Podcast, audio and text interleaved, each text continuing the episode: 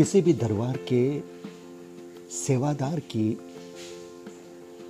बड़ी प्रतिष्ठा होती है, क्योंकि उस दरबार के साधक तक पहुँचने के लिए सेवादार तक लोग सबसे पहले पहुँचते हैं।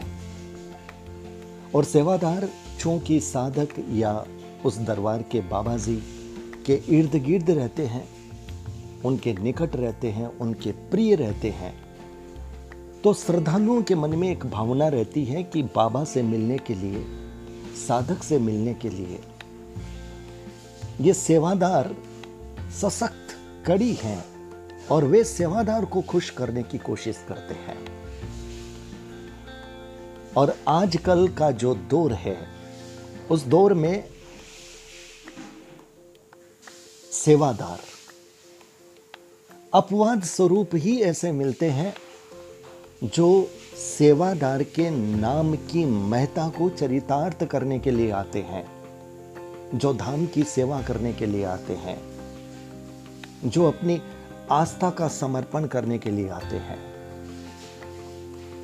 वे अपवाद स्वरूप होते हैं, लेकिन अधिकांश रूप में सेवादार के परिधान वे लोग पहन लेते हैं, जिनको धाम के प्रति आस्था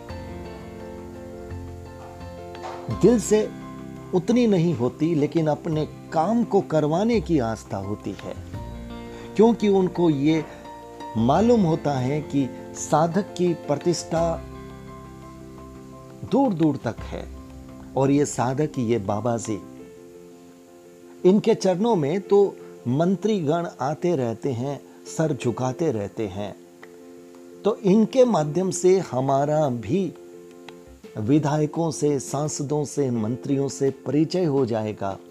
और फिर वहाँ तक पहुँचने के बाद हम अपनी अगली सीढ़ी तैयार कर लेंगे।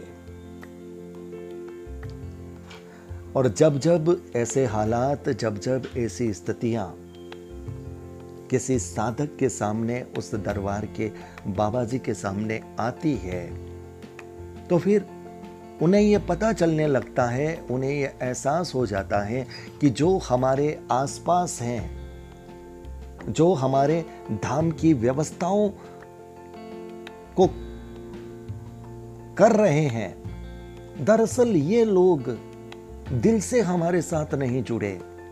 ये लोग धाम के प्रति उस विश्वास से, उस आस्था से नहीं जुड़े। ये लोग तो अपना अपना कार्य सिद्ध करने के लिए जुड़े हैं। और तब, उस दरबार के साधक को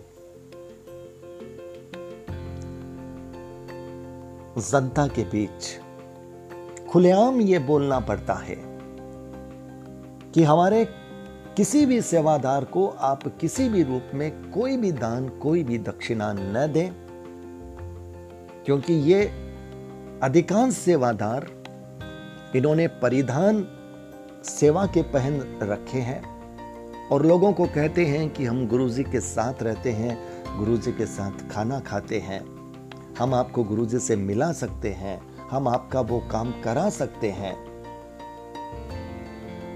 ये भ्रमित करके लोगों से पैसा लेना और एक संदर्भ ऐसा भी आया जिसमें यह कहा गया कि किसी महिला से गलत तरीके से बात करना। नमस्कार, बात बहुत कड़वी है, लेकिन बात सच्ची है। और अपनी बात को शुरू करने से पहले मैं संजय सनम, बागेश्वर धाम के श्री धीरेन्द्र शास्त्री जी के इस कड़वे सच को अभिव्यक्त करने की जो हिम्मत और इस हिम्मत के अंदर छिपी हुई मन की पीड़ा, लेकिन उसको लोगों के सामने बयान करने का जज्बा, मैं मैं उसका स्वागत करता हूँ, मैं उसका अभिनंदन करता हूँ। यह कड़वा सच लोगों के सामने जाना ज़रूरी था। अन्यथा, अगर किसी भी धाम के सेवादार धाम की ब्रांड के सहारे अपनी ब्रांडिंग चलाने लगे और कुछ गलत काम करने लगे तो फिर बाद में उस धाम की, उस दरबार की प्रतिष्ठा कलंकित होती है। श्री धीरेन्द्र कृष्ण शास्त्री जी ने ये सही समय पर सही कदम उठाया है। उन्होंने वो सच लोगों को बता दिया जो सच लोगों तक जाना ज़रूरी था। अगर यह सच लोगों तक नहीं जाता और धाम की आड़ में वे तथाकथित सेवादार अपना गेम खेल रहे होते तो एक दिन ये गेम फिर धीरेन्द्र कृष्ण शास्त्री जी के साथ हो जाता।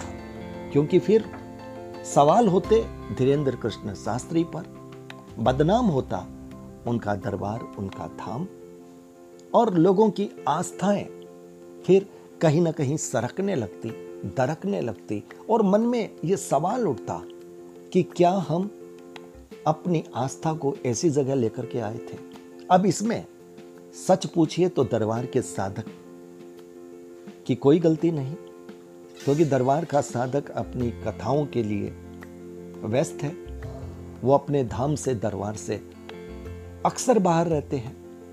अब उनकी अनुपस्थिति में अगर उनके सेवादार अपने उन फ़ोटोज़ का इस्तेमाल करते हैं, जो प्रभाव बनाते हैं लोगों के मन मानस में, और जो ये कोशिश करते हैं, जब भी साधक के पास मंत्री आए तो मंत्रियों से के साथ अपनी फ़ोटो खिंचवाएँ, वो मंत्रियों से कनेक्ट होने की कोशिश करें, क्योंकि उनका मंतव्य, उनका एम उनका लक्ष्य दरबार की सेवा करना नहीं है।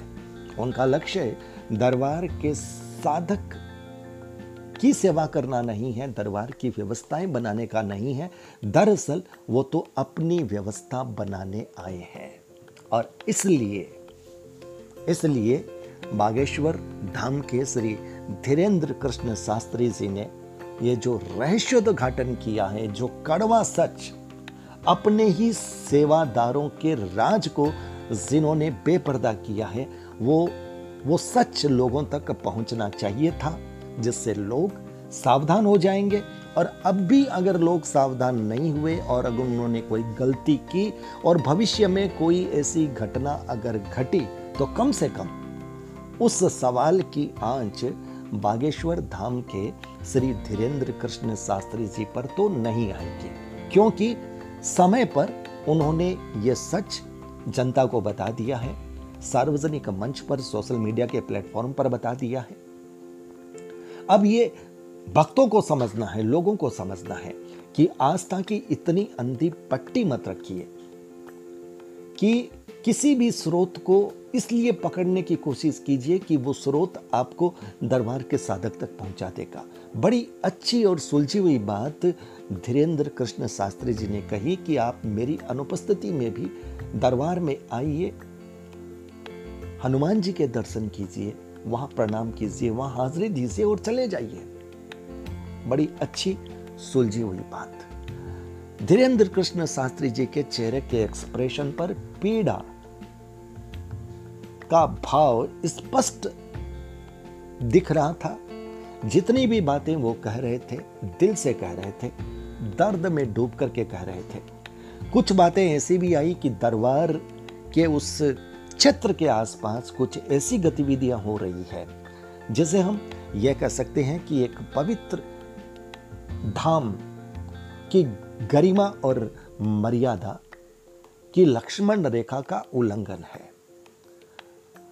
उन्होंने बहुत स्पष्ट शब्दों में कहा कि जब इतनी भीड़ आते हैं, इतने लोग आते हैं, व्यवस्थाएँ भी बनानी पड़ती है और गाँव के लोग भी व्यवस्थाएँ बनाते हैं, लेकिन उनमें कुछ ऐसे लोगों की उपस्थिति हो जाती है जो वहाँ पर कुछ ऐसे दृश्य जिनकी वजह से दिखते हैं जो किसी भी धाम की मर्यादा और गरिमा के अनुरूप नहीं होते। इसलिए धीरेन्द्र कृष्ण शास्त्री जी ने खुले आम सबको यह कह दिया कि उनकी कोई व्यवस्था नहीं है, उनकी कोई दुकानें नहीं है, उनके कोई ढाबे नहीं है, उनकी कोई होटलें नहीं है। अगर किसी भी तरह की कोई भी गलत बात होती है तो वे उत्तरदायी नहीं है। न तो वे जिम्मेदार हैं, न बालाजी जिम्मेदार हैं। वे हर तरह से कोशिश करते हैं कि व्यवस्थाएँ सुव्यवस्थित बनी रहे, कहीं अमर्यादा न हो, लेकिन उसके बाद भी अगर कुछ घटना ऐसी हो जाती है तो वो ज़िम्मेदारी उनकी नहीं है। उन्होंने बड़े स्पष्ट शब्दों में कहा है। तो धीरेन्द्र कृष्ण शास्त्री जी का वो वीडियो लोगों को बहुत गंभीरता से सुनना चाहिए। और सेवादारों के बारे में जो उन्होंने बात कही है, मैं जानता हूँ, मैं समझता हूँ, सबके लिए नहीं है, कुछ ज़रूर ऐसे होंगे जो सेवाभावी होंगे, जो निष्ठावान होंगे। लेकिन उस जमात में एक बड़ी भीड़ ऐसी आ जाती है, जो परिधान सेवादार के पहन लेते हैं। लेकिन आचरण सेवादार वाला नहीं रहता। वे अपना लक्ष्य हासिल करने के लिए आते हैं, और वो लक्ष्य हनुमान जी की सेवा का नहीं, साधक के प्रति भक्ति का नहीं, दरबार के प्रति आस्था का नहीं, वो लक्ष्य मंत्री से, विधायक से, सांसद से मिलने का होता है। वो वो लक्ष्य इतनी भीड़ में लोगों को मिलाने के बहाने ऑफलाइन, ऑनलाइन रुपए कमाने का होता है।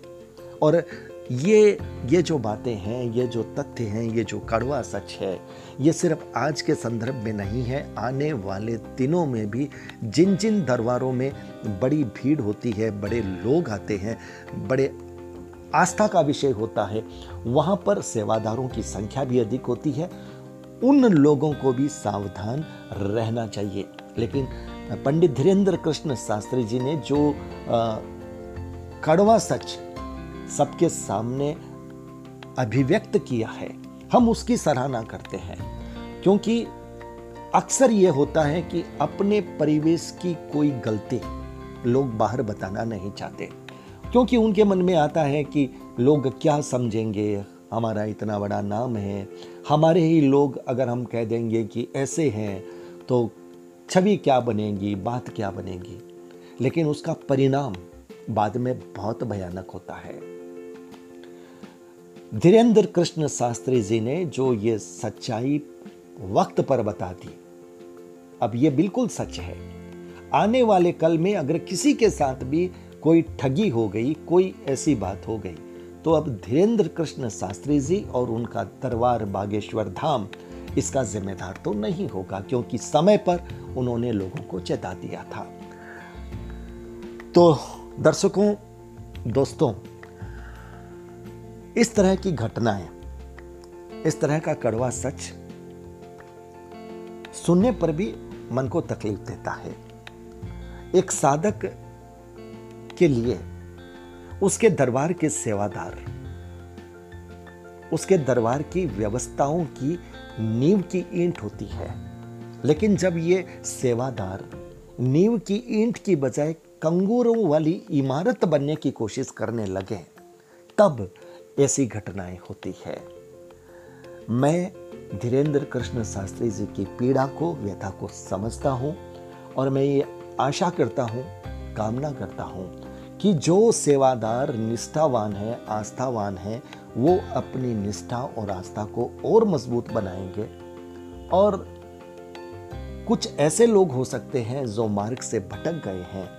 लेकिन अगर ये कड़वा सच जान करके, अगर उनके मन में यह बात आ जाए कि उन्होंने गलती की है, उनको इस पवित्र मार्ग पर, इस मर्यादित मार्ग पर ऐसा आचरण नहीं करना चाहिए था।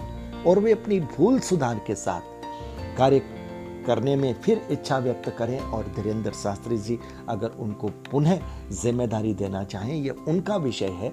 लेकिन कामना यही है कि भटके हुए लोगों को फिर रास्ता मिले, वे सही रास्ते पर आए।